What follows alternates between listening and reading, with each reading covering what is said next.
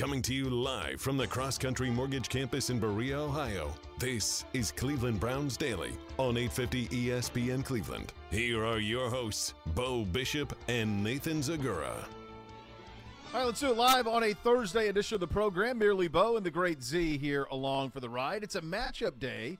D. Orlando. Oh, I love it. Joining us as well, which will be very, very fun. Uh, my knobs have been messed with. Same. Nothing I couldn't hear. has been Something- touched it- from it's- a headphone standpoint. I don't think that you have a full grasp on what happens in here 24 7, 365, Gibby, because it changes every day. I Like, think there what are would brownies. change? That's what they say brownies do, right? They come out at night and mess with stuff. Come in and mess, Maybe the brownie is monkeying like around with things. Yeah, maybe Brownie the elf is like for real. Maybe Could he's be. He's on the real. He would he be proud or would he be stiffy? In this instance, I he'd think probably be he's- proud. He'd I be think he's while happy he's this- being mischievous, he's stiff arm brownie. Yeah.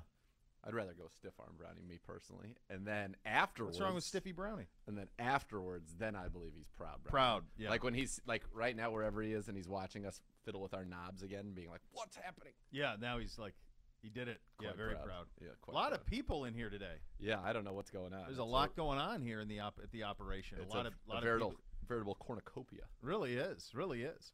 Um, all right, we're back at practice today ahead of Sunday's visit with Atlanta. Myles Garrett was back in the building for today. You're on a heater, is it already? a knife throw. Did you see that?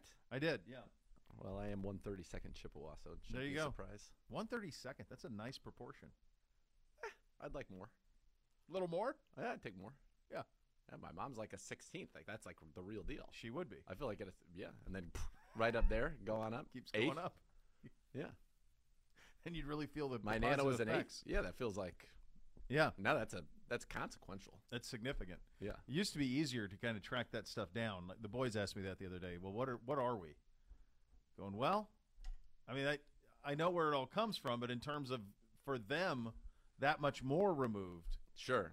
You know, For me, it was out a little bit. easy because my my paternal grandmother's Italian. Yep, My paternal grandfather was Croatian. Mhm. So boom, quarter quarter right there. yep. And then we've got on my mom's side, and she's probably going to text me and say, "No, that's Nana not is right." going to want to make sure Yeah. you get this right. But I feel like her grandma, her mom was Spanish, Wow. and then my grandfather was like everything. So I think I have three pretty well defined quarters, and I think they're Spanish, and maybe I think the Native American actually might be in that In that mix. Spanish quarter, and then my papa is like everything under the sun. It's all out there. French, Canadian, Irish, Swiss, All right. the whole deal. So I have like Three knowns. three pretty clearly defined quarters. Yeah. Mostly German uh, and English. Okay. Yeah, so the way that we went. So, so I think that that's it. But then, then you start. Somebody said, "Well, your your gr- some grammar that was Welsh." Ah, Welsh. what, I spent at a, what I've- point? I Where spent a lovely time in Wales. did you really? Cardiff, sure, great town. That's is the great only. castles. It feels like the only. That would be the town. Yeah. I was also in Leighton Buzzard. Fantastic. My dad was a rugby player, so not Pedro was actually a rugby player of some consequence and would tour the world, and so he had friends in Wales. What We were the What were the tales of his rugby trips?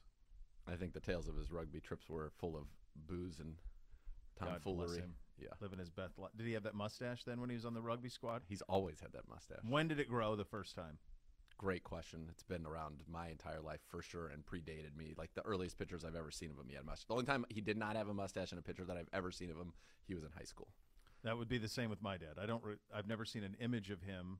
Maybe college, maybe, where there wasn't. But as soon as I felt like as soon as he could, he had it. Yeah. Our generation, I think, is the beard has re- has replaced the mustache. There's a lot of beards running around.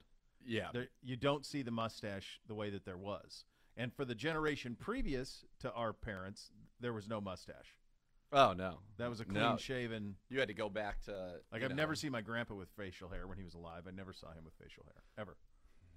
So my grandpa, no, but his brother, old Uncle Steve, mustache. He mustached up, but I He wonder if he had it his whole life or he was all slicked up. Probably. I don't know. Yeah. You did. I feels like their I generation. feel like he had a mustache. Maybe I could be making that up. their Maybe generation, Pedro and Pops Bishop's re- repu- their Yeah. generation. That's the mustache generation. Zaga was full beard. Well, uh, He's the world's most interesting man. He really has a stunning resemblance to the most interesting man too. Like he, it really he, He could have pulled done it that. off, and in every respect, he could have done it. He probably could have done it. Um, as I mentioned, Myles back in the building. Still no update on the status for him on Sunday. Feels like a long shot, but I- It's got to be a gotta long be. shot. My God, I mean, I don't see a scenario how it's. I mean, it's Thursday. You know, it doesn't seem likely. no, and maybe we'll hear. I don't know if if there's any talk about that today. I don't know if we get anything. Let's be real honest. If we knew one way or another, we were not going to say anything.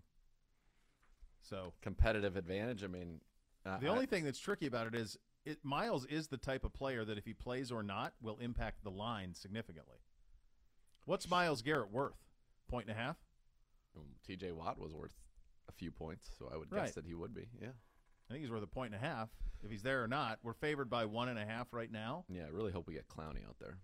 That goes to a pick 'em if Myles doesn't play. I would say. But but don't you think the line right now is reflective of the fact that he's not playing? Uh, so you think it would be three if he were if it was known Like, he, he were playing, it would be three. People have all seen the car.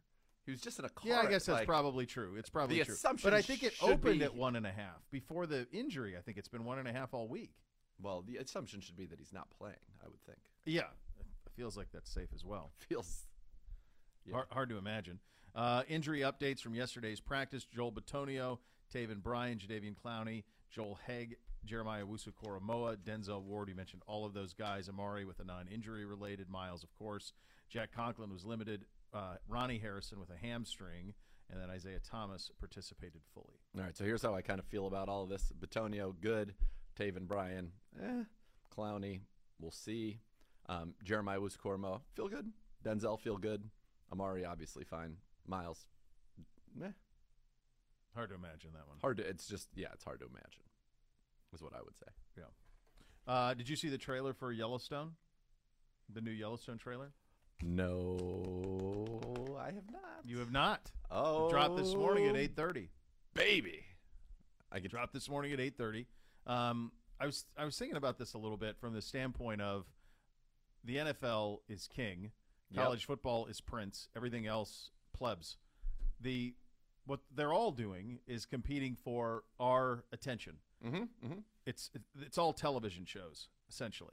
So what you're looking for is what what can I what can get garner my attention? What what there's so many options for us. It's almost like you have to win me over Fair. or I'll go watch something else because there's so much out there that I can watch really anything I want whenever I want. That's that's where we are. This That's is the not- world. This Yeah. is the world now. The world Yeah. is on demand. So this brings us back to this Yellowstone conversation. So Yellowstone comes out of nowhere. It's on the Paramount Network. Nobody even knew it existed. No. Um, and and during the pandemic, because they had one season in the books, a second season that was airing right before the pandemic, and had already shot the third. You had three seasons plus new content in an era where, at, in a time when nobody could shoot anything, right? So this booms, and I think also the vistas helped. Like people loved how beautiful it was. They're like, "This is an escape. I'm stuck in my house," so forth, so on. The what is it? The vista of the views and uh, white man can't jump. There's no vista. That's there's right. no views. That's right. That's right. Sorry. So it, Carry it on. goes it goes big. So as they launch, as I see this trailer drop today, and they're I think it's smart. They're leaning into the political stuff of it. He's going to be governor, so that's which he won. So like uh, then they just kind of ignored it because last season was so all over the place. So he's Well, he's because yeah, going, you're time jumping. yeah they were bouncing around. They're going to Texas. They're all over the Oh, place. yeah. But anyway, it's going to center back on him. He's going to be governor of Montana. Costner. Dutton. Yes, Dutton. So that will be, I think, a lot of fun, and there's a lot of play some- layers to that. Yeah. Well, maybe he's not. I guess I was gonna say he's wholly unelectable for a variety of reasons, but maybe not. Well, what I was just going to tell you is the operation that it appears that he's going to run is very similar to the Trump White House, where his family's going to be in the white in the Montana State Capitol, and they're going to run it that way. So that's, I mean, in the trailer, Beth, you're my chief of staff, so that's where we're headed. So it's a little bit of a leap for me to go from this guy being very competent at running like a ranch and very competent at you know being the the cattle guy, whatever authority, Sure. to like be the governor. Well, I mean, the governor of Montana currently is a guy named Greg Gianforte, who is not from Montana, who made a bunch of money in another state, came in and basically just kind of. I think you could have said that before 2016, Fine. but I think now Isn't there some all in investigation into the fact that like Rip has murdered countless people at his Again. behest? Wow. I think it's all All play. right. I don't know. Anyway, it's gonna it's gonna be tough for me. Here's the thing that I don't understand. They they are launching this show November 13th. why. Why would and I think even more than Thrones, this is an audience that is the NFL audience. No doubt. Thro- we don't need any. Listen. Zoom in on me. Is this my camera? Is this me? Are you zoomed in, Gibbe? I don't see it moving.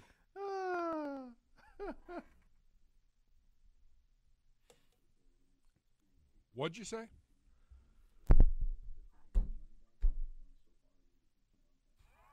He said, "What'd you say?" What'd you say?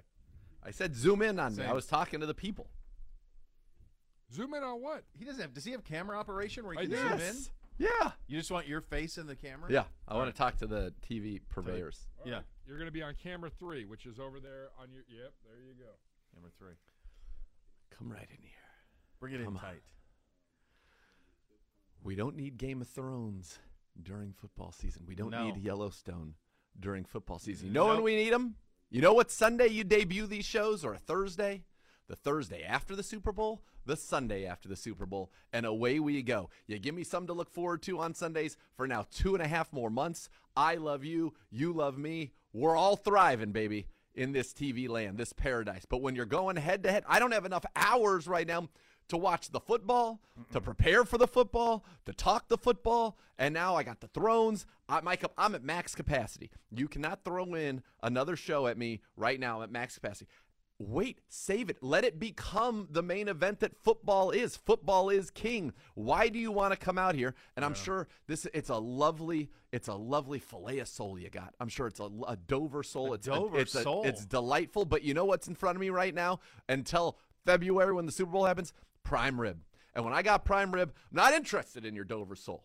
Okay? Save it so it's like, oh, this is a real treat here. I can't have prime rib anymore. Look what I got over here. Some delightful Dover sole. Oh, come on. It's well not said. hard. It's well. You know, I've never had Dover sole. Me neither. It, it was used to be like a fish of consequence. It feels like it is. Yeah. yeah. I've never had it. I don't know if it's good or not. Um, Is it from the White Cliffs of Dover? that's a good question. I, I don't know. Feels like it could be. Yeah. I'll tell you this. Um, you're right on every factor. This thing is going to be done by Christmas. Stop it. It's terrible. Awful. If you if you don't want to wait till after the Super Bowl, then do it the second week in January. That's fine. There's no Sunday night football at that point. What's the re- what's the thought process though of not waiting until after the Super Bowl? I have no idea. It's very disappointing. Much like it was disappointing to drop Thrones to start this Didn't season. need it. Yeah. How do you handle that? I watch Thrones Same. Unless it's a Sun- unless we're involved in the Sunday nighter because Here's I'm never waiting all day for Sunday. we live night. in a world I need a now yeah. where in the olden days, like you had to watch, like so I'm able to just Thrones, Mhm. and then if I really care about what's going on, I can set my phone up, prop that on the game, and I can Yeah. give a glance every now and then. See, I think Thrones is typically something you can't do that. No, you got to be There's locked a in. lot of yeah, you got to be locked in. intricacies and family people, and I got to know why someone is gone and why it matters to me. Can I tell you some one other thing real quick? Please, yeah, go right so ahead. the people, Gibbe, what do you think about this? he's editing. Why is he not listening? He's editing. Oh, he's editing. Where's Editing. Stevie? Stevie's downstairs covering Joe Woods. Joe Woods Joe Woods just walked by. He Well, just then I don't know by. what Stevie's doing. Just walked Getting a, on sa- by. Getting a sandwich, I think. Um, and he's entitled to food. What do you got? last night, so there was a, some uh, movement. I was talking to some people last night on the Twitter in the world, talking with the folks. Because Twitter's the end all be all. Right? There's a movement for a a cooking By the way, a program. for, for clarity. In order for something to qualify as a movement uh, for you, it is literally one person tweets at you. Correct. That's No, it. there were Thank like you. four or five, Thank you. One, including no, this Jade is how the operation goes. Hold on. One person tweets at you. You quote tweet the tweet of the one person tweets at you. Then twelve more people say, "Yeah, this is great. I'm in," And and, then you that's how it goes. And then you go, "Everybody "Oh my God, wants it's a movement. Everybody loves Everybody it. wants it. Listen, Everybody loves it. We gotta No. have it." somebody wants the book of Dragomir to be my cookbook. There's a lot of people. It's a movement. You guys can people. hate. Big- no, no Listen, hate. Hate. Listen, if you're part of the movement, tweet at Bo Bishop and Yeah. let him know. Yeah, that's it. Can we get The more than five? It's just when you define a movement, that's how you define it. Yeah. Don't hate. Very savvy. Very savvy. Nonetheless, so they want a cooking show with you. The people Yeah. do. Uh, we could do it together. The three of us bring a player around, make a meal. I think it'd be great. A great off-season program. See, off-season program. I think it'd be super. We've fun. never been able to really do what we would like to do in the really ever. No. but ever on this Certainly in the, in the off off-season. season. We've Yeah. never we've talked about a world tour that I think would have been fun. I think it would have Oh, been fun to do a Browns backers American tour, take the show on the road, uh, get a big Winnebago and zip around. I think that could have been a lot of fun for everybody. Um, we we have talked about going to the Hoffs Ranch. Yeah. Hoff Ranch and Having going some and, of the Six and Stream go out there beef. and, and sorting that out. I think that would have been Six a lot Springs. of Is it Springs? fun. Yeah, there were golf trips we were going Yes. to do where we you know do. We're going to broadcast from the course. broadcast from the course. We talked about an outing at one point. Yeah. That I think would have Slinging went well. merch. we have attempted to sling hoodies and quarter zips, um, And we've been rebuked. and rebuked from one angle at another. yeah. Just trying to live, We are, we are. So- and despite it all, flourish. flourishing, because you can't keep you can't keep us down. Yeah. It's impossible. You can try, try as you might. It's not So going to happen. this, do they want a cooking show while we're doing the show, or do they want just a you? I think just like as a cooking show? separate thing, just a separate thing. Like maybe a couple recipes a month we throw. We hit them with something, you know. So c- you're gonna like have Miss K film you in the kitchen? no, we'll have like we'll bring the. It'll be maybe it'll be like instead of building the Browns, we'll call it You're gonna. feeding the Browns. I want to. I want to be there when you pitch to McDaniel. Hey, all right, listen. I know it's the season, but listen. no, on Thursday off night. season. Okay, I know it's the off season where you. It's really the only time where you can breathe. Other than that, you're working Yeah. seven days a week, Uh-huh, three uh-huh. the rest, you know, seventy-seven hours a day. I'm going to need you on a Wednesday to bring all your guys over, to And I'll feed you. You're going to get to eat this. and you're going to. Get Listen, man. Who I would made- have? Who would be the chef for if the, if it was flipped? Like, is there a chef that you would do that for? Where if you had to haul all the equipment, you had to shoot it, and then the reward was you got to eat it. Yeah, there's a, You're in a on that? billion of them. Really? Yeah. I don't know if I am.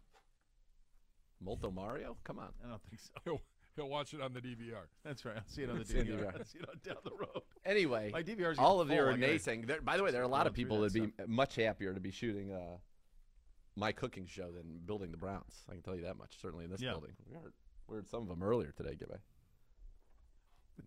I'm just saying. So anyway, Yeah. this all came because last night the bolognese. I had to make a bolognese. Arden requested a bolognese. I get fired up when like You Arden love a bolognese. but I'm Do like, you do, do you always start it with the the onions, the celery, and the carrots?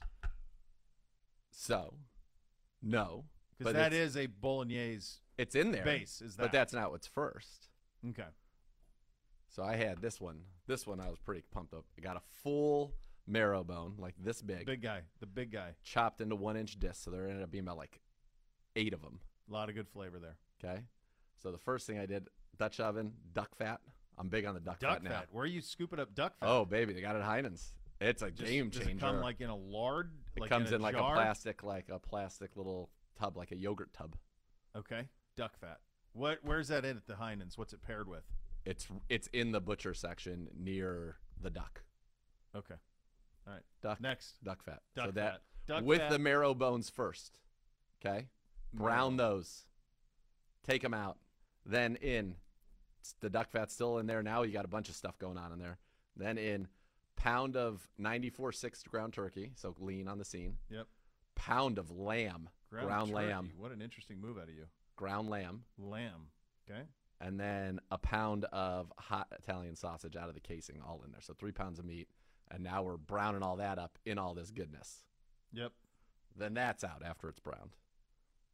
Little olive oil in there. There's Yep. still some stuff good percolating. Still using the same. Now we've got the garlic, the onion, the celery, and the chopped carrots. That little base. Yep. Now that's That- in there. That's in there. Oh, you're cooking that in that. now the that's fat. all getting in the flavors, and of course there's seasonings and salt and Yeah, yeah, peppers yeah. going in all the times.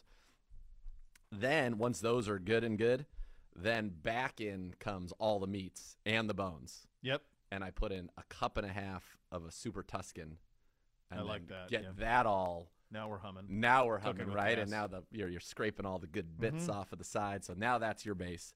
Then comes in the crushed tomatoes, a little stewed tomato, a little tomato sauce, a little tomato paste, a bunch of more seasonings, and the mushrooms going at this point too. I didn't want to brown the mushrooms too much because they can hold their moisture better. I like it.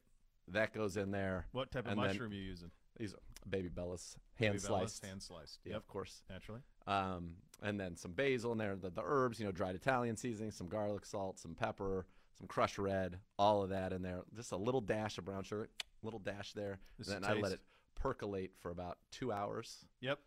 and then oh, Two hours. I baby, it was a delight. What is the look on Bryce's face when you put that in front of him? He doesn't eat it. What do you mean? He doesn't get any of it. Do you ever just try?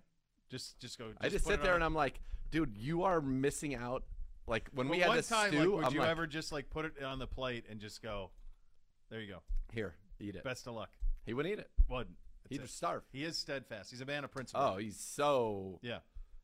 I mean, that Yeah. sounds like a delight. I think the only thing, you know, I, I would not the hot Italian sausage would not be something that kids would like, and I would probably have to everything else I could do though. Let me tell you something. The lamb, well, sure. outrageous. You don't. You would A like lot of if times I I- didn't tell you that. If I hadn't just told you right now out loud that Yeah. it was that there was turkey in there, you'd have. There's no chance you'd have any idea. I like using the uh, the the 30 30 30 the veal lamb Like a meatball. beef That's a mix meatball when mix, I for yeah. for bolognese. bolognese. I Oh, like I using like that. that. as the meat for that. I like that. But I like what you did there. I like it. Let me tell you something. It sounds like a delight. It was a. How's all your digits okay? That was one of the people. One of the people in the movement Oh, the asked movement. that. We're in the movement, they asked it. They said, I "Are your fingers still?" time- Yeah, not. They were not okay. Not okay. Yeah, it was about nine and a half fingers. Yeah, Now, but you're thriving. You're 10. thriving. You made it through. yeah. It's beautiful. Absolutely beautiful. I'll tell you what, man, I'm bringing that tomorrow for lunch. So if you'd like a little sample, if you'd like a little sample, Yeah. I can bring a little bolognese in. We'll little, go little and wet the beak. Just, yeah, just wet it a little bit. Just see Sure. how it is. sure. I like where your head's at. Uh, I like where this program. It's a matchup day. Little matchup day on the program today. Little offense. Speaking of matchup defense, day, defense somebody- part of the movement- Orlando. Wants you to do a whiskey show. Well, you could be talking whiskeys while I'm cooking. Now we got a prop. Now you got something. A little bit of whiskey, a little bit, Little of bit of wine. I've actually been asked to extend an invitation to you guys to appear on a whiskey podcast. Well, I have no Just a business one-time there. appearance, He but, has uh, all the business there. I mean, I'd go as like meant support. I could say what I like. That's all it is. Yeah, but I haven't tasted the things that you've tasted. Like on a wine one, I could start getting Yeah. into some business. Yeah. Who who, Who is this? Why are they reaching Yeah. out to you and not us directly? He's the head. You're the honcho. you're the honcho. yeah. He's the big Going cheese. between, in between. The I was between. I was recently approached and said, "Hey, I Mm-hmm. don't know if these guys would have an interest or not, but I know that they are big fans of the Sure. bourbon." Yeah. And he's like, "We do a bourbon podcast. Uh, we go east side, west side, Youngstown. Oh, east we've, been- side. we've been all over the place." well, And he's like, "I can set it up. Like the guys just need to show up and, and Yeah. be a part of it and sample bourbon for a night with us." do we? we do, oh, so Here's the we tricky drink thing. on the this is the tricky thing about that situation. Number one, I like the fact that he's he's open to locations. He- I, that's that's important because I, I don't love doing bourbon tastings in Elyria, for example. No, Not that I have any. I think Elyria is a wonderful place. It's just a long ways for me. that's right. So that you know, if it's Well, near, it becomes right that's dangerous. you- Correct. So that's the other thing. And then the, the real big factor is on any sort of whiskey podcast sampling journey, it'll hit you quick, man. I feel like it turns into drunk history.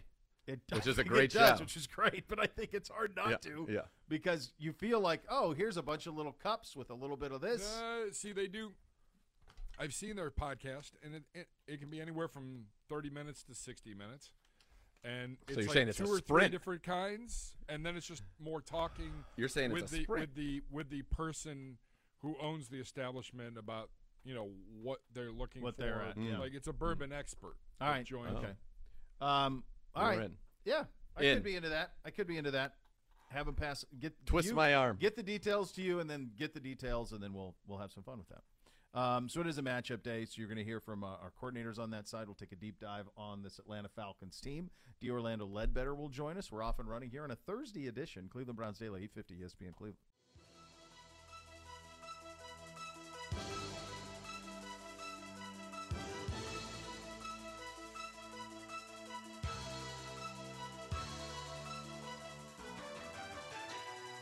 Cleveland Browns Daily on 850 ESPN Cleveland.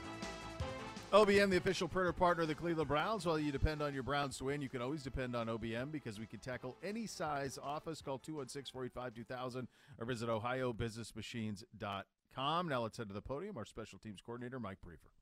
against Pittsburgh. It did not go as planned. As you know, we didn't play as well as I would have liked or we would have liked.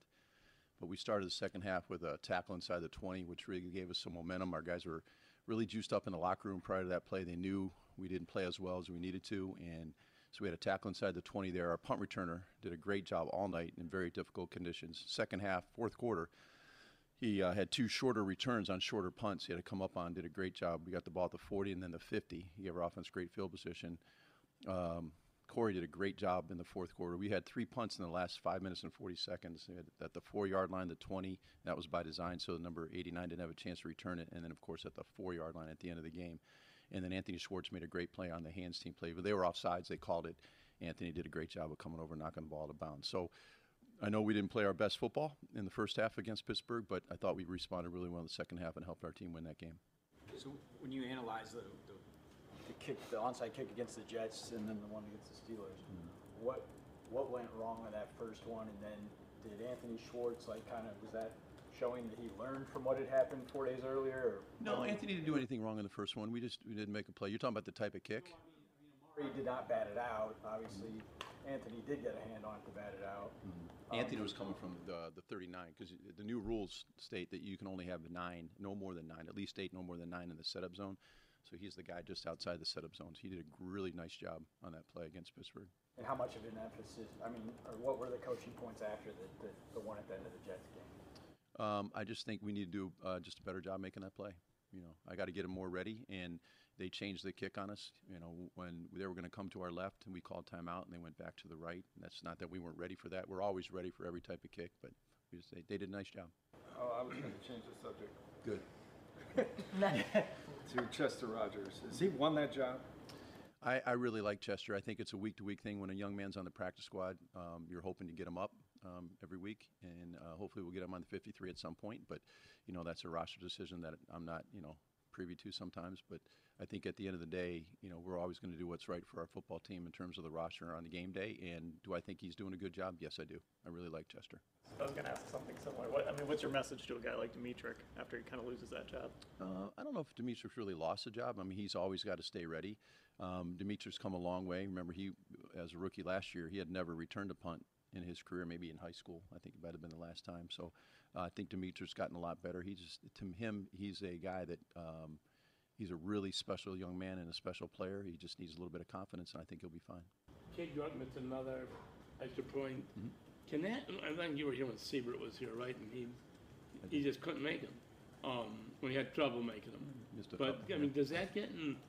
Does that distance get in a kicker's head? When you can make them from 58, you think you'd make that? Yeah, I think you just pushed it right. He'll be fine. Those lines, I mean, he's missed those couple of kicks, but how have you seen him kind of bounce back and work through his process that he You know, has? he's a really prideful young man, and he understands his craft greatly. And I think, uh, being a young guy, he knows that um, sometimes he uh, wants to get over technical because he understands his technique. He's so smart, and but he's very confident. And he came back yesterday, hit the ball really well. We'll have another session tomorrow. I have a lot of confidence in Cade. He's a really good kicker. Do you think it was good that he experienced a windy day early in the season? Um, what I really like what he did the other night was kick off. Um, you know, we, you you guys know me. We like to cover kicks. We have a really good kickoff team. Um, but the Jet game, he did what I asked him to do and try to give them opportunities, and we didn't kick off as well. That's more on me. He did a really nice job responding against Pittsburgh, and then being a windy, you know, field goals. I don't know if you guys saw his pregame. I've never seen a pregame like that in my life. It was tremendous. And you know, he's got a lot of confidence. He's starting to figure out the wins, and the more reps he gets down there, the better he'll be. What do you look for on a, on a guy? Like, because it used to always just be all running backs, wide receivers, guys that touch the ball, right? You know, linebackers are out there. Like, what do you look for in somebody to put them on the hands team? Um, guys that are going to be smart, like like Coach Stefanski talks about, smart, tough, accountable, resilient. I mean, you got to have the right people out there. The guys that are going to, you know, if the ball's kicked to them, they can make a play. If it's not kicked them, they know who to block and how to block them. Um, just situationally aware guys. No, but uh, teams have kicked away from Patterson 17 out of 19 kickoffs. In, indoors, that's got to be the rule of the day. No, I mean, Cordarrelle's a great one. I had him for four years. Uh, we had a lot of success together. We did in Minnesota. He was phenomenal. Great young man. Um, you know, I, I've been teasing Nick this week about, you know, I said the second leading rusher in the NFL is uh, the, the kickoff returner for their team as well. So I've been teasing Nick about that. But because Nick's such a great guy, he'll do whatever he can to help our team. But uh, Cordarrelle's a really good player. Um, and, you know, we'll see. We'll see on Sunday. I have a lot of confidence in our kicker and our kickoff team. Nick Chubb is a kick returner. You're not seeing that, but Cordero is their kick returner. No, I know, but like how good would Nick Chubb be at that? I don't know. He's so fast. I mean, I feel like he's good at everything. So Yeah. why wouldn't he be good? I feel like he would be very, very good at it. I feel like he'd be a, a man of consequence. I feel like he'd be a solid, strong. What's Esteban looking at? I don't know. I feel like he'd be. Of course, he'd be good at it. Don't people forget Cordarrelle's six two. I don't think people. I think it. We talked about it yesterday. He, his whole operation defies logic, man. Six You don't two go two from thirty being- in his tenth year, and I now he's a running back. Amari was asked about it uh, last night or this morning. I saw a quote from him where he said, "Yeah, I was a running back until the coach's kid became a running back, and then I moved to receiver." and then that worked out pretty good for him I'd say so. at that point. But yeah, Pays better. It does. Buying or selling home with Howard Hanna Real Estate Services always a winning strategy. If you plan to make a move this season, they're going to have you covered at Howard Hanna. Every day is game day. Visit howardhanna.com slash go Browns today for more about that. It is a matchup day. Our offense versus the Falcons defense coming up next. You're listening to Cleveland Browns Daily on 850 ESPN Cleveland.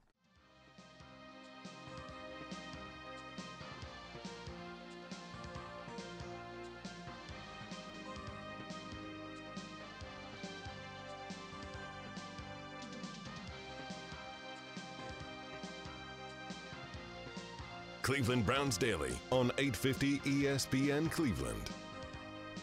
Rumpke Waste Recycling, family owned and operated. Whether you join them as a customer or as an employee, you'll become part of the family. Visit rumpke.com to learn more. We will do the offense versus the Falcons defense. Before we do that, though, let's hear from Alex Van Pelt. experience in studying Jacoby. Mm-hmm. Do you feel like he is playing better now than at any other point in his career, or do you feel like perhaps maybe he's just so well suited to this offense and he's flourishing in it, or kind of what's going on? Yeah, no, I think it's a combination of both, really. Um, you know, I see a lot of the similarities in his play uh, in previous years. Um, you know, he's really good with the football, makes good decisions, uh, throws it accurately. You know, I think um, our system does benefit him, allows us to use, you know, him under center, play action, things that uh, that suit his play style. But uh, playing really well right now. Just want to keep maintaining that consistency.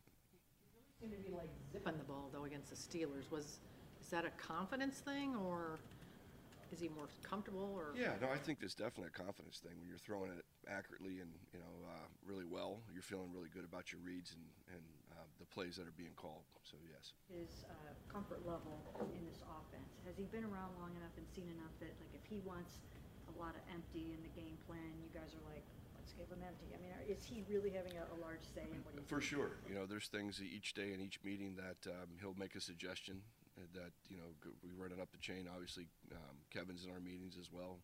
Um, we're all in there, so everything is um, you know great communication.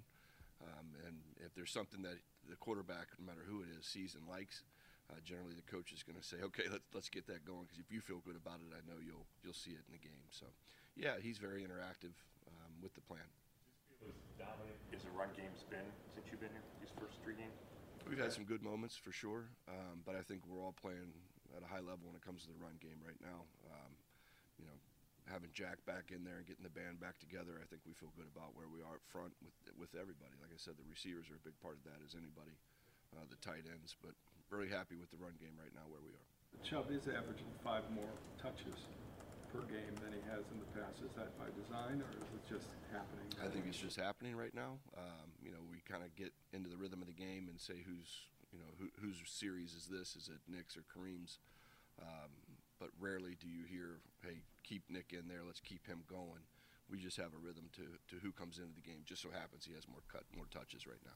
It's like the sort of natural connection between Jacoby and Amari is a huge factor in why the passing game and those two guys are, are doing well together. What, why do you think that sort of came together so quickly? Yeah, I think it's a lot of discussions off the field, uh, in meeting rooms, um, on the practice field, off to the side during special teams periods where they're getting the extra work, um, talking through all the scenarios that come up.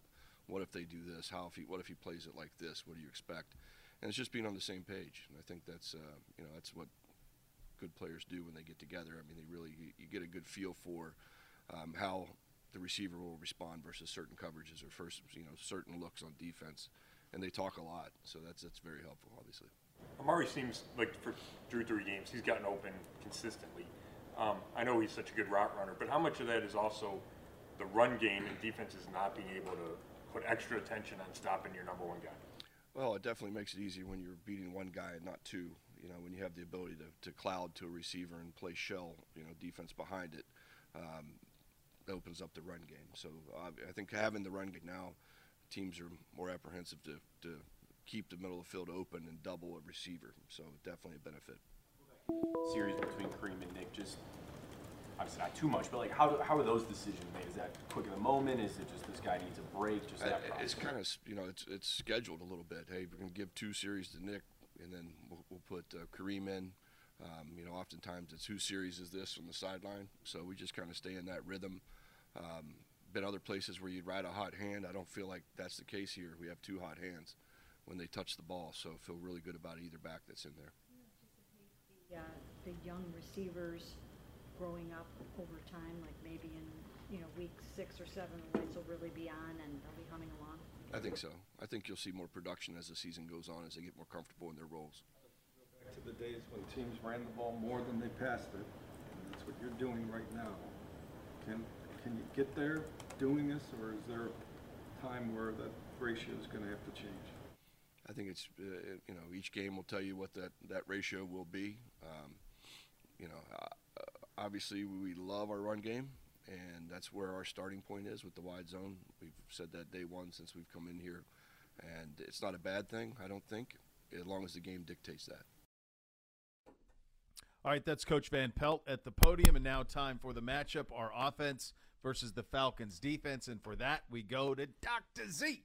Yes, and I just finished up the uh, the Falcons defense board, so we're very good at that. Let's just give you some rankings really quickly here for them defensively. They are 22nd in total defense, 26th in scoring defense, 15th against the run, 27th against the pass, 27th on third down. They are tied for 12th in terms of sacks, getting the quarterback tied for 7th in takeaways. They have a takeaway every single game.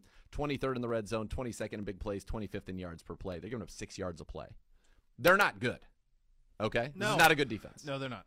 It's not a good defense, but it's got a lot of speed. It's an aggressive defense. Dean Pees, the defensive coordinator, will have them moving all around. So, who are the names you need to know and the names you need to look out for? Well, in the front, the name is Grady Jarrett, two time Pro Bowler in 2019 and 2020. Leads the team right now with two and a half sacks. He's the one who came up with the big fourth quarter sack against Seattle to seal that win. Uh, he's got a team high 10 pressures. He's the stud. He's the defensive captain. Uh, he's the guy you need to know. Ta'Quon Graham is a second year player who's got five quarterback hits that leads the team as well, number 95.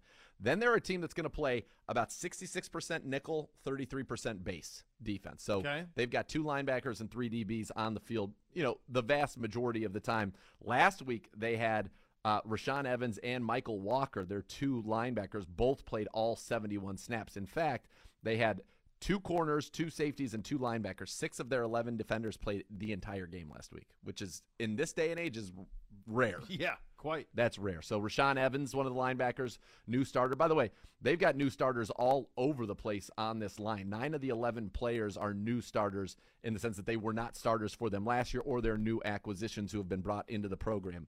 Like Michael Walker wasn't a starter last year. He's off to a great start. Where's number three? He's their Mike linebacker. 22 tackles, two tackles for loss, a sack, an interception, and a forced fumble through three games. He's making plays. He's been all over the place. Number six coverage linebacker at Pro Football Focus. And then there's Rashaan Evans next to him, the former first round pick out of Alabama of Tennessee in 2018. He leads the team with 25 tackles. And so, why am I focusing on the inside linebackers? Well, for a while there, the standard was Deion Jones, the Pro Bowler in 2017, guy who has more, five 100 tackle seasons. He's on IR. And then last year, Foye Oluokun, who we saw with the Jacksonville Jaguars week one of the preseason, he led the NFL with 192 tackles last year and had three picks. So they're gone. So income Walker and Evans inside. Outside's a 3 4, so your outside linebackers are kind of your pass rushers. They've got, oh boy, they've got some names here. I'll tell you what. Ade Ogundeji. Ade Ogundeji out of Notre Dame, second right. year player. He's got one sack this season. He's on one side. The other side's Lorenzo Carter, former third round pick of the Giants, who has one and a half sacks already and returned a block punt for a touchdown against the Rams. They're light up front. You can run on them up front. You can pass on them. They don't generate a ton of pressure, although Jarrett, the two and a half sacks. If you watch that Seattle game, not until the fourth quarter, they got no pressure. I mean, Geno Smith had all day to throw. Back end of the defense, A.J. Terrell, Terrell is the captain. Um, last year had a 47.5 quarterback rating when targeted, which Yeah. was best in the NFL among all quarterbacks. He gave up three touchdowns all year last year, 16 passes defense, second team All Pro. This year already in three games, he's given up five touchdowns, most in the NFL. He's following number ones and getting torched. 73% completions, 134 rate. So he still has four passes defense that leads the team, but he's got 20 tackles as a corner because he's given up so many dang catches, which is crazy. He's struggling. That will be an interesting matchup. He will follow Amari Cooper. Last week he followed DK Metcalf. Um, they also have Mike Ford uh, and then D-, Dee Alford, who was an undrafted free agent out of, I don't even know what college this is. T U S C U L U M. Tuscaloosa? Have you ever heard of that? Tuscaloosa? Yeah. I got nothing. Nothing. So he's an undrafted free agent, played in the CFL last year, and he's been playing. Uh, he's leading the team in slot cornerback snaps so far this year. On the opposite side, though, of AJ Terrell is Casey Hayward, former second round pick of Green Bay in 2012. Uh, he's got 25 career picks, 110 career passes, defense third most among all active corners, two time Pro Bowler. He had a pick in week two against the Rams. So they've got two good corners and two good safeties. Richie Grant, their second round pick last year, has come on and he's been very, very good. He got his first career interception uh, last week against Seattle. And then Jaylinn Hawkins, uh, third year player out of Cal, uh, has played for them and has done well also. So a lot of speed, not a lot of names you know. They sent no one to the Pro Bowl last year on defense, and like I said, they are giving up a lot. When you're giving up six yards a play, you're not really getting it done on defense. Tusculum is in Tennessee. They are the Pioneers private school in Tennessee. Okay. 28th oldest operating college in the United States. 2,500 kids. Who'd have known? That's unbelievable. 28th oldest. Division two, by the way. Huh. I would not have had that. This is um you understand it at 47 and a half. So it's gone Because down? It's 47 and a half today. It was 49. Yeah, remember? Nailed it. Oh, no, man. 47 We got got to do guess the lines later today, too. I have not looked on purpose. You have not? Okay. Yeah. Yep. Just We'll for guess have the that to look lines. forward to. Yeah, Yeah, that I'm very looks excited Very, about nice. Um, but yeah, for, look, we ought to be able to score. Yeah, they they- ought to be able to just matriculate it. Look, the fact of the matter is, okay, they gave up 27 to the Saints, Mm-hmm. who have been dreadful on offense. They gave up 27 to the Seahawks, or 23 to the Seahawks, and the Seahawks were in the red zone multiple times and fumbled the bag. Yep. They gave up 30, uh, 31 to the Rams. We should score on this football team. The way our offense is going, we should gash them. You can run right at Ade Ogundeji. He's got four missed tackles. He's light. He is struggling. He's a fifth round pick last year, and he's starting. Now, they also have, and you'll know this name, Arnold Ebiketie. Ebiketie. Okay. From Penn State. He was the big second round pick this year. Yeah. Stud at Penn State, nine and a half sacks. Ebiketie. Um, he is playing more now than Ogundeji. I mean, these names, Jim's going to be fired up about all these. He'll be There's- excited. Yeah, there are some real Does names he like here. a challenge like that? He- he- It was it was more fun trying to figure out how Doug was going to pronounce it. well, for sure. Yeah. I- Jim's going to crush it all. I just wonder, Correct. like, is does he like the challenge of a name like that? If he can wheel it Ebiketie. into uh, maybe a little fun moment, Yeah. Yeah. absolutely. Then we're Yeah. all for it. That's a big, big win.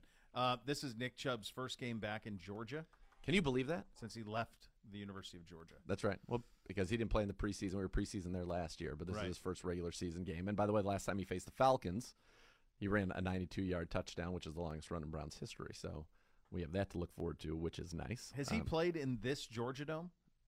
Was this He the didn't Georgia play in that and- preseason. No. So No, he's never he- played when- in the. Well, when he Oh. was at Georgia, did he play in this dome? How many years has it been around? My hunch is five. Then I would say yes. Right? This is his fifth year in the league. So if it opened in 2018, then Well, I no. said that. I mean, I didn't even say that that confidently. Let me see when this thing opened. I'm gonna guess no. 17. It opened in So- 17. So then he would have played in it in 17. At Georgia, that would have been his last year at Georgia. Right? They would have had to be in the SEC Well, he didn't- championship. But I don't know. That, did they? I don't know if they were. They were in the college football playoff that year. So then I would imagine they made the SEC championship Yeah, yeah. They played Auburn in the SEC title game. in that state. In that, Yeah, they lost in the national championship game. Um, How did he Alabama. do in that game? Oh, that's the Tua walk off yeah, to DeVonta Smith, where Georgia plays in the national title game. I was like up the left sideline in my mind as I'm looking at it. Yeah, the left. top sideline Yep. from the screen. Yeah, On forever, it was third and forever. yeah, and they scored. Yeah. unbelievable. So anyway, So he would have, yeah, he would have played there against Auburn in the SEC title game. Yeah. Not a great defense. They will do get used to seeing this, folks. They're going to do what I, I call like an amoeba defense, where a bunch of them are just four or five guys are just kind of standing up and walking around, kind of like the old Rex Ryan defenses. Yep. Um, and so uh, you will see some of that where on third downs they're trying to disguise their blitzes and they're going to just walk everybody around and you'll have to you know be on your p's and q's and be mindful of who's coming from where and make sure you follow your rules in terms of blocking those things. That's how they try to generate some pressure because they do have a tough time generating it naturally. They will blitz uh, about 30% of the time, 11th most in the league. Of those blitzes, uh, nearly half come from the slot corner, which is the highest rate of bl- any team's blitzes coming as a slot corner blitz. Um, so you'll get that. They play some cover two, most cover two in the NFL, by the way, 23.3%. Also, cover three, 32%, man one, 16%. So about half the time it's cover three, man one, and about the other, close to the other half, cover two or quarters. So pretty straightforward. They're going to play a lot of cover two early. And I asked Kevin Stefanski about that. So why do they do that? So because it's a it's a defense that you know was was the standard in the league for a long time and then kind of has gone away. Um, but he said when everybody's in cover two, it's a defense that you can play zone defense. You have two deep safeties, but it also helps you with the run because everybody's seeing the ball carrier, and so you always have guys flooding, flowing from the inside and the outside device tackle. So my guess is we'll see a, a good deal of cover two. Pop quiz: Interesting scheduling anomaly of the 2017 Georgia football team, which Nick Chubb was a part of, that played in the Mercedes-Benz uh, Stadium the first year in existence. There is one team that beat both Georgia and ba- Alabama in the 2017 season. Of course, Georgia played Alabama for the national title. One team beat them both. Auburn. Auburn beat Georgia 40 to 17. They beat Alabama in the Iron Bowl. And the two teams that they beat, then Georgia went ahead and beat them in the SEC title game. Auburn is out of the playoff. Bama, Georgia play for the play for the national title. Auburn beat them both. But who was the quarterback of that Auburn team that beat them 40 to 17? Let's see who that would have been. But Georgia didn't. I don't think Georgia had LSU the defense that they. Oh no no no! It was the- Chubb and Sony yeah, Michel. It was all and- about the Yeah. offense. Yeah, yeah. No, no, they weren't. They weren't all the way there. I mean, they always had a lot of dudes. Yeah. That that Auburn team lost four times that season, including losing to Clemson early. Um, quarterback of Auburn in 2017. Good question on that. I don't even know. Quarterback Sean White was suspended for the game. I don't even remember this Auburn team. Pretty nondescript. Jarrett Stidham.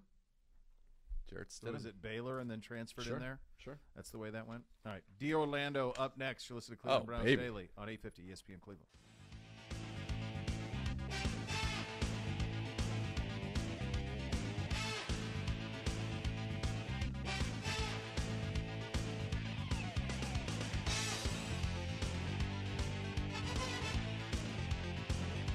Cleveland Browns Daily on 850 ESPN Cleveland. Browns fans, be sure to stop by the free Twisted Tea tailgate pregame party prior to every home game. Twisted Tea tailgate, located on the west side of First Energy Stadium, combines the atmosphere of a beer garden with live music, food, food and drink options. The tailgate opens four hours prior to kickoff, open to fans with a ticket to the game as well. As we head behind enemy lines of the Twisted Tea hotline with our great friend D. Orlando Ledbetter, the Atlanta Journal Constitution, and we got some big news, buddy. We appreciate your time. What's going on with Cordarrelle Patterson? Yeah, we uh, he was not at the open portion of practice. Uh, yesterday, we were told he just had a, a rest day for his knee, and now um, uh, coach uh, doesn't speak on Wednesdays. We're gonna have to summon him to explain uh, to us what's going on here uh, as we wait for the official injury report. Uh, you know, now he can come out and run a couple plays, and they can call him limited. Uh, but he wasn't out there when we, we were out on the field today. So something may be up, something may be more serious than the team has been leading on.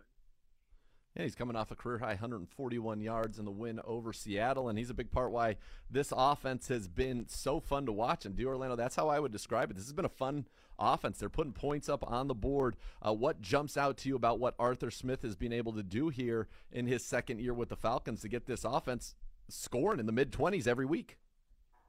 Yeah, you know, formations, uh, you know, moving folks around, uh, using Kyle Pitts as a decoy, uh, you know, staying with the run when, uh, you know, sometimes it may be wise to to, to get away from it. But you know, he's implemented a, a run uh, pass option system that Mariota's running that he has run before, and so there's a comfort level uh, with the quarterback and the and the coach here. So uh, the fact that they are, are comfortable in running uh, things that play to the player's strength, he's also been able to include and get rookie wide receiver Drake London into the offense. When you look at this offense, you just mentioned something. Kyle Pitts being used as a decoy. It's hard not to notice that the Falcons have never lost a game in which Kyle Pitts has had 80 yards receiving. So why would he be used as a decoy so often, D'Orlando? He seems to be a, a walking mismatch. Yeah, but uh, they don't want to move him around as much early in the season. Uh, they're saving some of that stuff for later.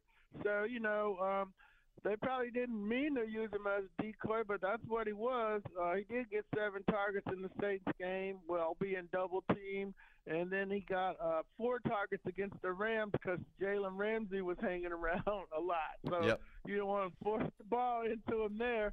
But uh, he did come out and was very. They were very active against Seattle and getting the ball uh, to him. You know, threw it to him eight times in the first half.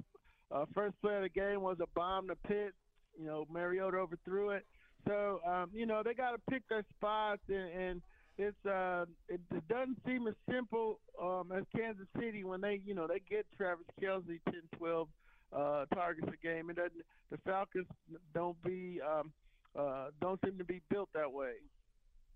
D'Orlando, the when thirty thousand feet view of this franchise before the season started, I thought, boy, that's a team that'll put themselves in position to draft Bryce Young or C.J. Stroud and and and be at the top of the draft. But they're scoring too dang many points. Um, did you have them being this good offensively? And then they're doing it without Mariota being really great. He's not far from great. He's turned it over a lot, sixty percent passer. Did you have them being this good offensively? No, no, not at all. Uh, it's the same line that gave up 40 sacks last year, was 31st in the league in run blocking. So this has caught everybody off guard. Is it a situation though? I guess I guess that leads into a question about the long term kind of view of building this the right way in Atlanta. Um, they've got a ton of weapons. I mean, London's been great. Nathan mentioned Pitts. They'll get Calvin Ridley back next year. Would would the, would the, the ideal scenario for Falcons fans that they pick at the top of the next draft? Yeah, well, not necessarily because um, you know they're, they're not getting Ridley back. He, they're trading him, so they tried to trade him this year. So he's not coming back. If you're running back 31, um, ideally for them would be to win and develop young players, and then spend the 133 million dollars you got in uh, just salary cap money next year. So you know if you get a quarterback. Uh, uh, if Mariota's not the quarterback, which you know most people think he's not. They they didn't even do think so. They gave up a two year contract, and then they got to find out if Ridder can play. Uh, but they're showing that hey, you know, maybe we don't need one of these top of uh, draft quarterbacks. You know, just look at Justin Fields. They could have drafted him. Uh, Trey Lance, they were they were up there doing that draft. They passed on Fields and uh, Mac Jones. Look at that in New England right now. So you know the key for the Falcons is to build out the team like the Kansas City Chiefs did, and then they got, then they found the quarterback in Patrick Mahomes, and then didn't play him right away. So they're they're trying to win and build it out. That's just another way to do it. They got a pocket full of money, uh, and so it's not the tank to uh, get the draft the quarterback is not the the saving grace right now in, in the NFL. That just hasn't worked out for a lot of teams. Let's talk about this defense, though, because one of the reasons they sit here, yeah, the offense has surprised. The defense, so many new starters on that side of the ball. Grady Jarrett, obviously, A.J. Terrell, the constants, although he's struggling a little bit compared to last year, certainly. Uh, what do you make of this defense that has not really put up much resistance to people, although came through big in that fourth quarter against the Seahawks to get the win? Yeah, no doubt. They uh they're they're moving people around, trying to find anything anything to stop people with. Um, you know, uh, Grady and Terrell, uh, nine of the 11 starters were swapped out. So that's to be expected. Uh, some of the young guys are coming along. The uh, free safety, Richie Grant, uh, is uh, a second round pick who didn't uh, play nickel last year. So he's doing pretty good. He got the interception late against Seattle. Uh, Terrell got beat by, I think, Cooper Kupp and two touchdowns to to Michael Thomas in the first game Uh, uh, but had a great game against DK Metcalf yeah, uh, last week. So, you know, you'll see him on Amari Cooper uh, this week. He, So, yeah, uh, he'll yeah, follow, right? Yeah, he'll follow. He's been following for uh, this year, so that'll be uh, different. But the uh, pass rush is a lot better. It couldn't be worse. They only had 18 sacks last year. They're on pace for 39.6 now and uh, 85 quarterback hits. So the pressure's a little bit better, um, and they're just trying to get together. They're just trying to bring that unit together and establish uh, some kind of identity. D. Orlando, what's what's what's the plan for stopping Georgia boy Nick Chubb, our, our our guy up here who's off to a heck of a start? His first game back in that stadium since they played in the SEC title game uh, back in 2017. Uh, what what type of resistance can they put up to Chubb? Well, they can give him directions to um, Sanford Stadium, and maybe he goes there instead of coming. Get him lost. He goes back to the old college stadium instead of coming downtown. That'd be one way to slow him down. But uh, other than that, uh, you got two linebackers. Um, Rashaan Evans used to be at Tennessee, and Michael Walker. You know, they're kind of old AFC North uh, bigger linebackers. We don't have the uh, smallest Dan Quinn guys anymore, like Deion Jones and uh, so forth. So you know, they got some thumpers in there to at least try to run at Chubb. And uh, you know, I was just watching some of the scout team stuff, and uh, the corners and everybody's gonna have to come up and do their job. Uh, it's a whole, it's a um, 60 minute game alone. They know that um, uh, Browns are gonna run it at them. That's what Rasheed said. Uh, Evans said yesterday. It's like it's no guessing here. We know exactly what's happening. There's no BS here. They're coming right at us. So uh, they're ready for that, or they, they, you know, they're ready for the challenge. We don't know if they're ready for it. Yeah, it certainly will be a challenge. You have the number one rusher in the NFL, Nick Chubb. We know Cordarrelle, the number three rusher in the NFL for the Falcons. But are you surprised, just uh, overall, that this team, even one and two is the record, but they played competitive games. I know they did last year as well, but everything's a one-score game. They're kind of fun, and it's. I feel like it's been a while since the Falcons team has been kind of fun to watch. Yeah, no, no doubt. Uh, the Saints game was, you know, they should have won that one. The Rams game, I, the Rams just took their foot off the pedal and got blindsided. I mean, they scored touchdowns on four of the first five possessions, uh, you know, and didn't knock the Falcons out. Then they started uh, blocking punts and uh, interceptions, and you know, just got the Rams didn't handle their business, and the Falcons had a chance to win that one. They were overmatched in that, you know, at least in that game early. Uh, Seattle was a battle of two teams trying to find themselves, and they they figured out a way to pull that one out. So you know, Cleveland's a step on a couple levels above what the uh, Falcons are right now, but they're competing. They're going out there and they're fighting. Uh, you know, nobody's expecting the playoffs or anything around here, but they want to see them, uh, you know, be be exciting and uh, uh, put up the good fight. How would you describe Dean Pees's defensive philosophy? Guy who's been around the league, he's been a defensive coordinator all over this league. He's with New England, with Baltimore, Tennessee, and then out of retirement here with Arthur Smith for the Falcons. Because just when I watched him, it, it just felt like you had a lot of kind of guys standing up, walking around, a lot of blitzing and, and, and aggressive, trying to just make something happen, is what it felt like. Yeah, it's uh, you know, uh, three four base. You know, they'll um flip it into a, a four three over. They've done that. They did that uh, uh, certainly last week against Seattle. They opened they opened in a nickel and a four two five. Uh, you know, some people called it a, a two five, but it, you know the ends are declared Sure. as uh, outside linebackers. He declares ends. That makes it a four three over. So he's doing you know whatever he can to throw stuff at people. So uh, trying to confuse the quarterbacks, keep them off balance, uh, and you know not just sit there and give up you know give up big plays. He wants to keep it in front of them. Uh, make you earn everything down the field, and maybe stop you in the red zone or get a turnover somewhere along the way. Uh, but yeah, it's uh, you know it's a, a- a different uh, style of ball that uh, you know the Falcons were playing under Dan Quinn, and uh, uh, so far this season, you know the yards are not there. I mean, they're 15th rushing. I don't start counting the yards after the fourth game and so forth because it's so you know out of whack. Sure, first could be skewed. week. But uh, but yeah, he's trying a lot of different things back there. That's for sure. D. Orlando, great talking to you, buddy. As always, thanks for your time. Look forward to seeing you down there on Sunday. All right, no problem, guys. Take care and have a great day. That guy's the best. D. Orlando Ledbetter, the Atlanta Journal Constitution, joining us on the Twisted Tea hotline. A little guess the lines coming up, perhaps some fantasy Oh, news as baby. well. We've still got your matchup on the Browns defense versus a really intriguing Falcons offense as well. You listen to Cleveland Browns Daily on 850 ESPN Cleveland.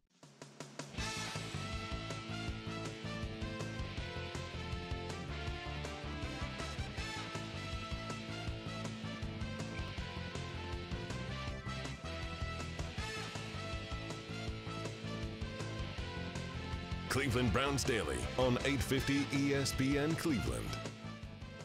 The Bath Authority gives you the bathroom of your dreams. Why not transform your current bathroom into a custom bath for a spa-like experience? And they can do it for you at the Bath Authority in about a day. It's a reality for you at a fraction of the cost of the competitors.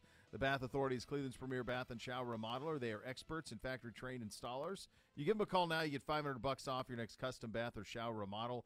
That number is 216-220-8399 or go to thebathauthority.com. It's where affordability meets quality. A huge selection of bath projects, the largest in the area, all made in the United States. Change your bathroom from outstanding to outstanding right away. Those conversions, they get it done for you. Tub to shower, superior products and expert installers at thebathauthority.com. All right, you want to do this? We up? Your guests and lines, you ready? Let's do it. I think this is fun. All right. I'm excited. I'm going to give this. you a win for anything within a point. Okay. Anything within a point's a win. Anything over a point's is an L. Okay. All right, you ready? Okay. All right, tonight, Dolphins at Bengals. Dolphins minus one and a half. Cincy minus three and a half. Wow. Loss. Yep. Okay. All right. Next, we've got Last week I us, was good at this. us at. Falcons. Us at Falcons. Well, I know this. Yeah. One and a half. It's one. That's a dub. You knew it. Vikings at Saints. Vikings minus. Well, it's in London, so it's really neutral. Yep. Vikings minus four. Vegas. Mm, can't give it to you. Vikings minus two and a half. Oh. Another L. Co- commies at Cowboys. Commies at Cowboys. Dallas minus two. Got it. Dallas minus three. You're right there. That's within a point. That's a win. Good job out of you, dog. Seahawks that's at dog. Lions. Seahawks at Lions. Detroit minus five and a half. Detroit minus four. That is an Ah, I L. was gonna say five, then I was like gonna oh, try to get right crafty there. on the You got half. The half. Don't That's it? overthink it. Don't you think that they it. should be- I agree. I agree. Titans at Colts.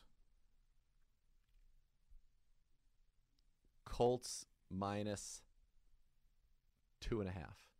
Got it. Colts minus three and a half. That's a win within a point. Good job out of you. Bears Surprisingly at big line. Giants. Bears at Giants. Giants minus four. Got it. Giants minus three. That counts as a dub. Good job out of you. Jacksonville at Philly. That's a good game. It's a sneaky good game. Philly minus five. Didn't get it. Philly minus six and a half. It's a Spiro Ditas game.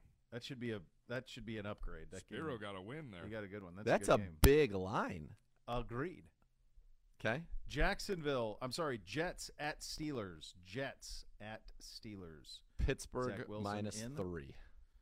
Right there. It was Pittsburgh minus three and a half. Yeah. Bills at Ravens. Ooh. Yeah. Oh. Buffalo minus one. God, that's where I would have went too. Buffalo minus three. Wow. Yeah, that's one of those one. That's going to be Okay. yeah. Chargers. That feels like they're daring you to take the Ravens and the hottest quarterback. in the Sure, sure does, doesn't it? Yeah. Chargers at Texans. Chargers at Texans. Minus six and a half. Mm, mm, mm, mm. Minus five. Wow. Cardinals at Panthers. Cardinals will be favored, but not by much. I could see them actually going one point either direction. So I'm going to go call it a pick 'em. Mm-mm-mm. What was it? Cardinals minus two? Carolina minus one and a half. I can't believe that Carolina team is favored over anybody.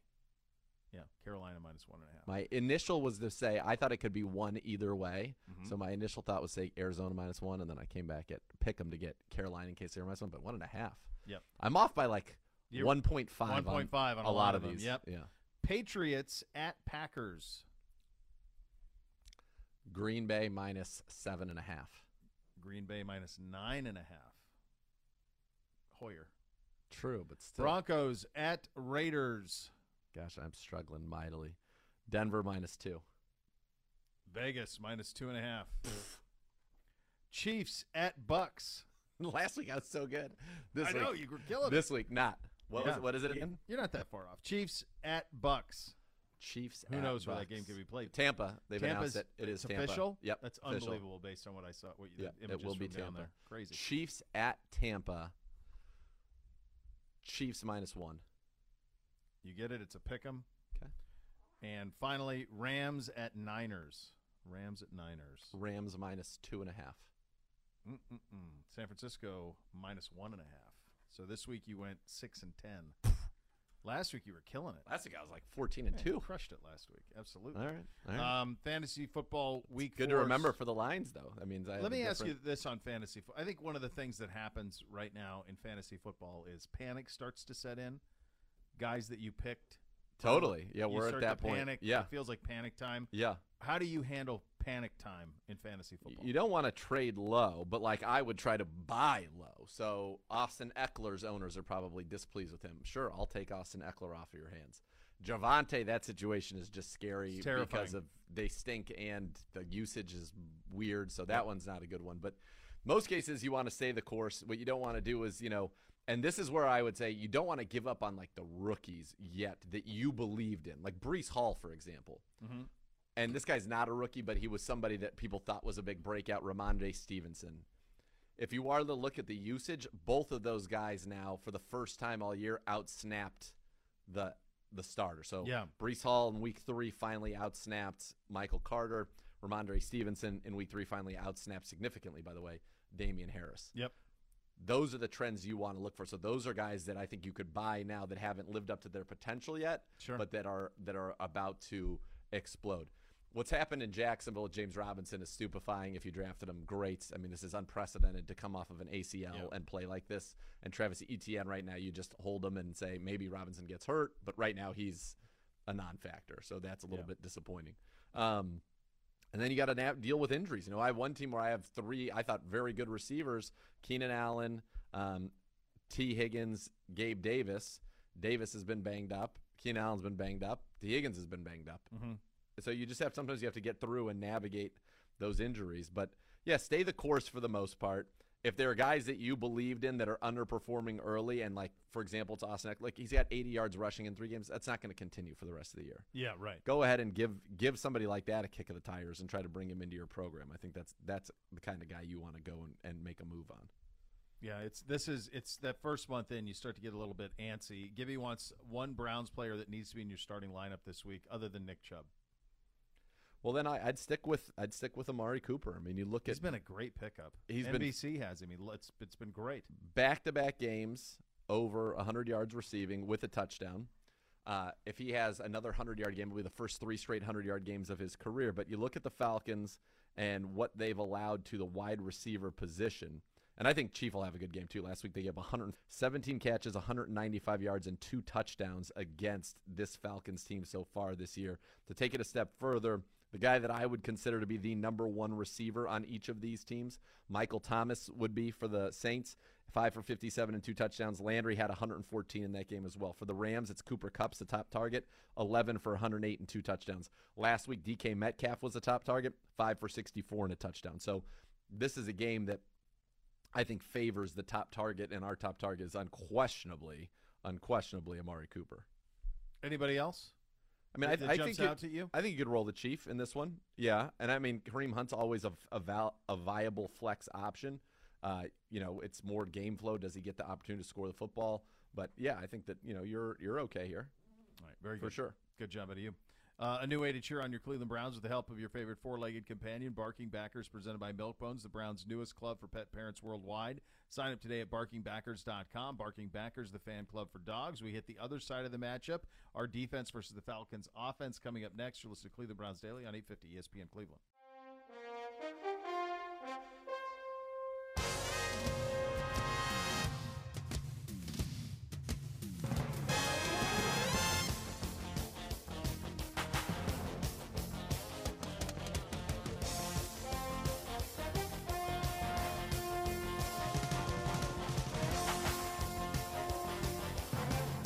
Cleveland Browns Daily on 850 ESPN Cleveland.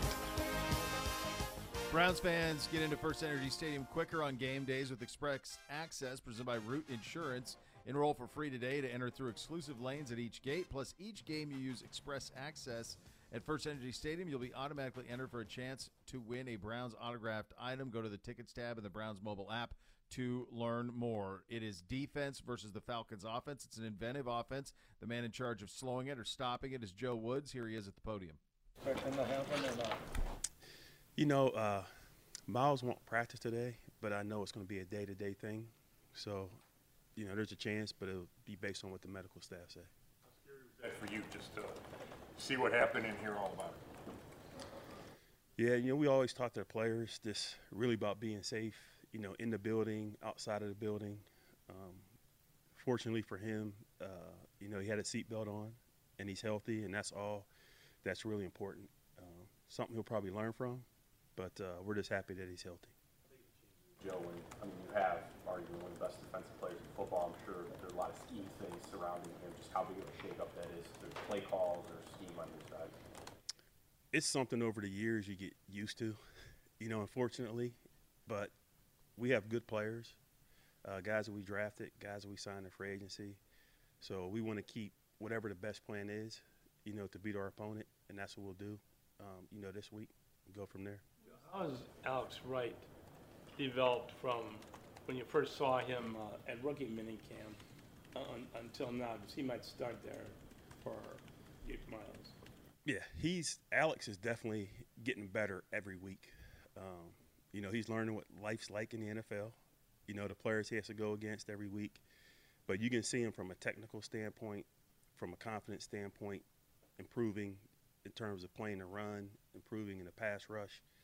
Uh, we move him around a little bit outside, inside, uh, but he's he's definitely getting better every week. The challenges of the Atlanta offense. Um, they do some unique things. Uh, you know, they're definitely taking advantage of Mariota's skill set. Um, they have talented players around them that have size that can run, but you can definitely see uh, there's things where they're trying to get the ball to certain guys, and there's things that they're trying to do to take advantage of Mariota and what he's able to do running and passing the ball. So um, they use a lot of different personnel groups. You know, a lot of personnel groups just to make you, you know, put different sub packages on the field. But I think right now with him, they probably got the scheme where they want it. Baltimore, game planning Baltimore? It is. It is because you have to you have to make sure you're doing what you need to to defend what you see on tape. Um, there's going to be some unscouted looks, but it's not like you can just throw the kitchen sink at them because you know you might want to pressure them when they run the ball, and now they're running the ball and there's nobody there. So you have to be very careful in terms of what you're doing, and it's really based on what they choose to put on the field. Joe, you alluded to the size they have on offense, but Cordarrelle Patterson in particular, for him to you know be able to make that position change and be as big as he is, the challenges of, of game planning for him. Yeah, I know Cordero. Um, I was in Minnesota when we drafted him, you know, and uh, he was a very explosive returner early in his career, but he's a tough physical runner. Um, he's going to get north and south. Uh, really tough mentality um, in terms of his mindset. Uh, we know we're going to have multiple players, you know, um, tackle him, and we can't. We have to be able to set edges. Uh, you can see some of the run game we watched on tape, where he's creasing people, you know, right now on the edge. So we're definitely going to have our hands full, but it's going to take everybody. Surprised that um, after Denzel played the whole entire game that, that he came in and was a little banged up and is now on the injury report. No, I mean it, it's the game's so physical, you know, and guys have, you know, the adrenaline, adrenaline rush that they played through, and that game was very emotional uh, Thursday night against Pittsburgh. So it, it happens from time to time, but no, I wasn't surprised. Do you feel good about him for, for this weekend? Yeah, it's it's day to day, but he's been out there, so we'll see where he's at. But I definitely feel like there's a, a good chance that he'll play. All the attention that Myles gets from opposing offenses. If he's not out there, then how much different is it for you as far as, you know, the, do they put other guys out in routes now that they don't have to double in? How much does that change? That's possible. Like you, you don't know, um, you know, because there's things we do in the, you know, blitzing the quarterback, different blitz packages we have. So you don't know if they respect that, or like you said, Myles isn't out there, and then now you're getting a lot of guys releasing. So it's something that's possible. It's something we talk about and that we'll have a plan for. Blow is it not having Anthony for the rest of the season? And without with JOK question mark, like can Sione, we think of him as kind of a big run stopper, but can he play that kind of weak side nickel that I think he did at the end of that game? Definitely. Um, it's a big it's a big blow just because of the leadership and what Anthony was doing on the field. Um, definitely thought that he was playing really well for us. And then, you know, guys are confident when he's in there. Uh, but I definitely feel like Jacob is ready to, you know, take the reins. He's very confident. He's a take charge type of guy. He's this young. He's learning. And then Sione, uh, we involved him in teaching him, teaching him multiple positions, so he'll be ready to step in, you know, in, in our nickel, dime, and our Ruby package. All right. It is a match day. Our defense versus the Falcons offense brought to you by Evolve Technology. Evolve Technology powers best in class security for the Cleveland Browns. We have to be secure defensively in order to get this win. This team could score some points, although the news of Cordarrelle Patterson potentially is out of practice again today. So two days out for him. That would be a, a big, big benefit for us. It would be massive for the Cleveland Browns, obviously, if Cordarrelle Patterson isn't in number three rusher in the NFL, leading the league at 6.2 yards per carry so far this season. Um, this is an offense been good. Marcus Mariota on the year, 50 of 79 for 640 yards, three touchdowns, three interceptions, a rating of 85.4. He's also run for 92 yards and two touchdowns. Now, 76 of those rushing yards came in week one against the New Orleans Saints, so he's not been as much done as much on the ground the last couple of weeks. Patterson for the year, 49 carries, 302 yards, 6.2 a pop, two touchdowns as well. Their receiving core, they've got two big guys. One is Drake London, the rookie, the first receiver taken, 16 catches, 214 yards. He's got two touchdowns on the year. Kyle Pitts, nine catches, 127 yards. 125 yards, I'm sorry, 87 of which came last week. He's averaging 14 yards a catch as a tight end, no touchdowns. And then Olamide Zaccheaus, he has got eight catches for 119 yards. He's averaging 15 yards a catch. And what's crazy about him, Zaccheaus, is he's only been targeted eight times.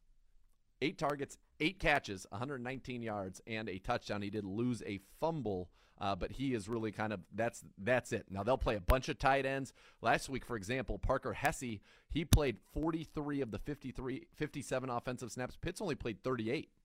So they have two tight ends on the field a ton. They line up Pitts as a receiver in many of these cases. Their three receivers are really Pitts, London, and uh, Zaccheaus. Because you look at the other receivers, KhaDarel Hodge, who's their third receiver by trade, he played 11 snaps. Hmm. They play basically two tight ends all the time. Anthony Firkser played eight snaps. Well, they'll play three tight ends at times as well. Uh, you're going to see a lot of play action. You're going to see a lot of pre-snap motion. You're going to see a lot of uh, the pistol, taking advantage of the movement skills of Marcus Mariota, those pop passes where he's got a lot of RPOs where he can either hand it off, he can keep it and run it himself, or if he sees something he likes, he can throw out a wide receiver screen. He can throw the ball right over the middle to Pitts on a quick little slant. So they do a lot of things uh, in this offense to take advantage of his movement skills. And then really, their offensive line has been better so far. Last year it was dreadful. It's been better this year. Um, and, and They'll play a lot of tight ends. They'll be physical. They'll run it downhill at you with Patterson. Tyler Allgeier, the rookie out of BYU, is the backup running back on this football team. Um, and so if he can't go, though, that's a big loss. Algier on the season, 16 carries, 55 yards, 3.4 a pop. Cordarrelle, again, 49, 302, 6.2 a pop. So big differences there. Um, but that's what they do. They're kind of fun to watch. Cordarrelle's fun yeah, to you watch. said that earlier in the week. You enjoyed watching them. I, uh, in I terms did. of the way that they use their offense. Cordarrelle is fun to watch. Pitts is fun to watch. Drake London is fun to watch. He's 6'4", 219. Pitts is 6'6", 247. They've got some big dudes that they can just throw the ball up to and let them go ahead and make plays. And then you have the little guy. Zaccheaus is 5'8". So it's just an it's kind of a collection of misfits in some ways, but it works and it's been working very well. And they've, like I said, they put a, a, good number of points. Now they did have one defensive touchdown in that game against the Rams on a block punt or special teams touchdown return for a touchdown, but they move the football you're going to have to be on it, and you got to go ahead and try to get after Marcus Mariota. I think that's going to be one of the big keys for this team is to try to generate some type of pressure against him and keep him contained in the pocket. He's been very dangerous outside of the pocket, but he's certainly not afraid to throw the ball down the field. They've got big guys out there. He's already completed five passes in three games of more than 20 yards. Um, so like I said, not afraid to sling it at all. Where he's been terrible is under pressure. Like most quarterbacks, he's been much better keeping it clean, and he will put the ball on the ground. That's something the Browns need to pay attention. They've fumbled seven times. They've lost four of them. He personally has lost three fumbles already this year, so the Browns need to take advantage of that. It also should be noted that he has made at least one turnover-worthy throw in every single game, and the Browns have to take advantage of that. They've given the way ball, the ball away twice in every game this year. Take advantage of that. Couple of guys back uh, from us. Uh, Denzel back from injury. He's at practice today. JOK said he was going to take a look at individuals and see how that went, but that he was trending in the right direction. Without Myles, if that's the way that it goes, that Myles doesn't play, and if Jadeveon can't play, how do we create pressure? How do, does it? I mean, Joe Woods would have to know pretty quickly because you're going to have to build some stuff in for that. Yeah, I, I think that I think that you will try to bring some blitzes so far against him. Mariota's been great against the blitz this year. He's 15 to 22, 68% completion, seven yards an attempt uh, with 150 yards. But two of his interceptions have come when blitzed. So maybe you're able to lure him into a trap, something like that. The real key for this team is you need to get them in obvious passing situations. When he does not have the benefit of play action this year, Mariota, 55% completions, 252 yards, six yards an attempt, three touchdowns, two picks. He's also lost a couple of those fumbles there. With play action, the guy's completing 71% of his passes, 10.2 yards an attempt. He's thrown for 388 yards. Now he has just about as many play action attempts, 38, as he has non play action attempts, 42. So the key is to get them on first and second down into third and longs. Now, they've been one of the most successful first down teams in the NFL. In fact, only Miami and Buffalo are on par with what they're producing on first downs. If they don't have Patterson, that helps. I would fully expect him to play. I mean, I saw nothing watching that game that indicated he wasn't okay, and he's coming off a career high 141 yards. You've got to find a way to get them in third down and six plus. And if you do that, then I think you have a chance to slow down this offense. If you get them into the third and shorts where everything's on the table for them, it's going to be very difficult to stop them. It's a fun team to watch. Um, it, this matchup is there's a lot of what ifs. We did it today, but I mean Patterson potentially down with them. We don't know who's going to play for us on Sunday, so this Right. is one of those ones where tomorrow we'll have a much better idea of what this thing's actually going to look like on the field, just because of the injuries that are happening on both teams. One thing that'll be interesting to watch is we don't follow typically as a team. We don't follow, but in this one, I think you could see a lot of Ronnie maybe running around playing a lot as the nickel or the dime and following Kyle Pitts around, given that he's a six three guy. Yeah. and I think you would like to have ideally, if possible, you know, MJ Emerson around Drake London because it's six four. You know, Denzel's only five eleven, Greg's six feet tall. But it'd be nice to have that size there. So that'll be, I think, an interesting thing to watch if the Browns do that, which is somewhat out of the norm for them. There's a lot of ways. We'll probably talk about this a little bit more tomorrow. There's a lot of ways that this, uh, the great Miss K. There's a lot of ways that this Falcons thing could try to be built here. They have some really interesting pieces. Totally. They're a long ways, but they're. Here's the how do thing. you land it? Like they have Desmond Ridder, the Cincinnati kid. He's there, but I don't know that people view him the way. Yeah, but if, if if he becomes that, you feel pretty good, right? The two teams that are really interesting to me in terms of building an evolution, right, are the Falcons and the Lions. And here's the thing: if Jared Goff isn't the answer, that's a and you all of a sudden have you know Jameson Williams, Amon-Ra St. Brown, Hockenson, Swift, DJ Chark, yada yada yada, Jamaal Williams. That feels like a plop a quarterback in and look out, right? Atlanta could be that, and let's not forget, New Orleans feels like they're headed nowhere. Carolina's awful. And as soon as Tom Brady walks out of Tampa Bay, they're not going to be the same. No. So that's a division where, okay, we've got some young pieces here. We can maybe make a move. And, you know, you look at what they did. They put, you know, multiple second round picks onto the defense, a third round pick onto the defense. They had two seconds and a third that they put right into their, their outside linebacker and, and inside linebacking room. You do your first round pick on Drake London. You've got Kyle Pitts from a year ago. Calvin Ridley, while D'Orlando said will not play there again, Mhm. he'll fetch you something. You're going to get something for him. Yeah, for Hey. sure. Come on down. So much more to come. You listen to Cleveland Browns Daily on 850 ESPN Cleveland.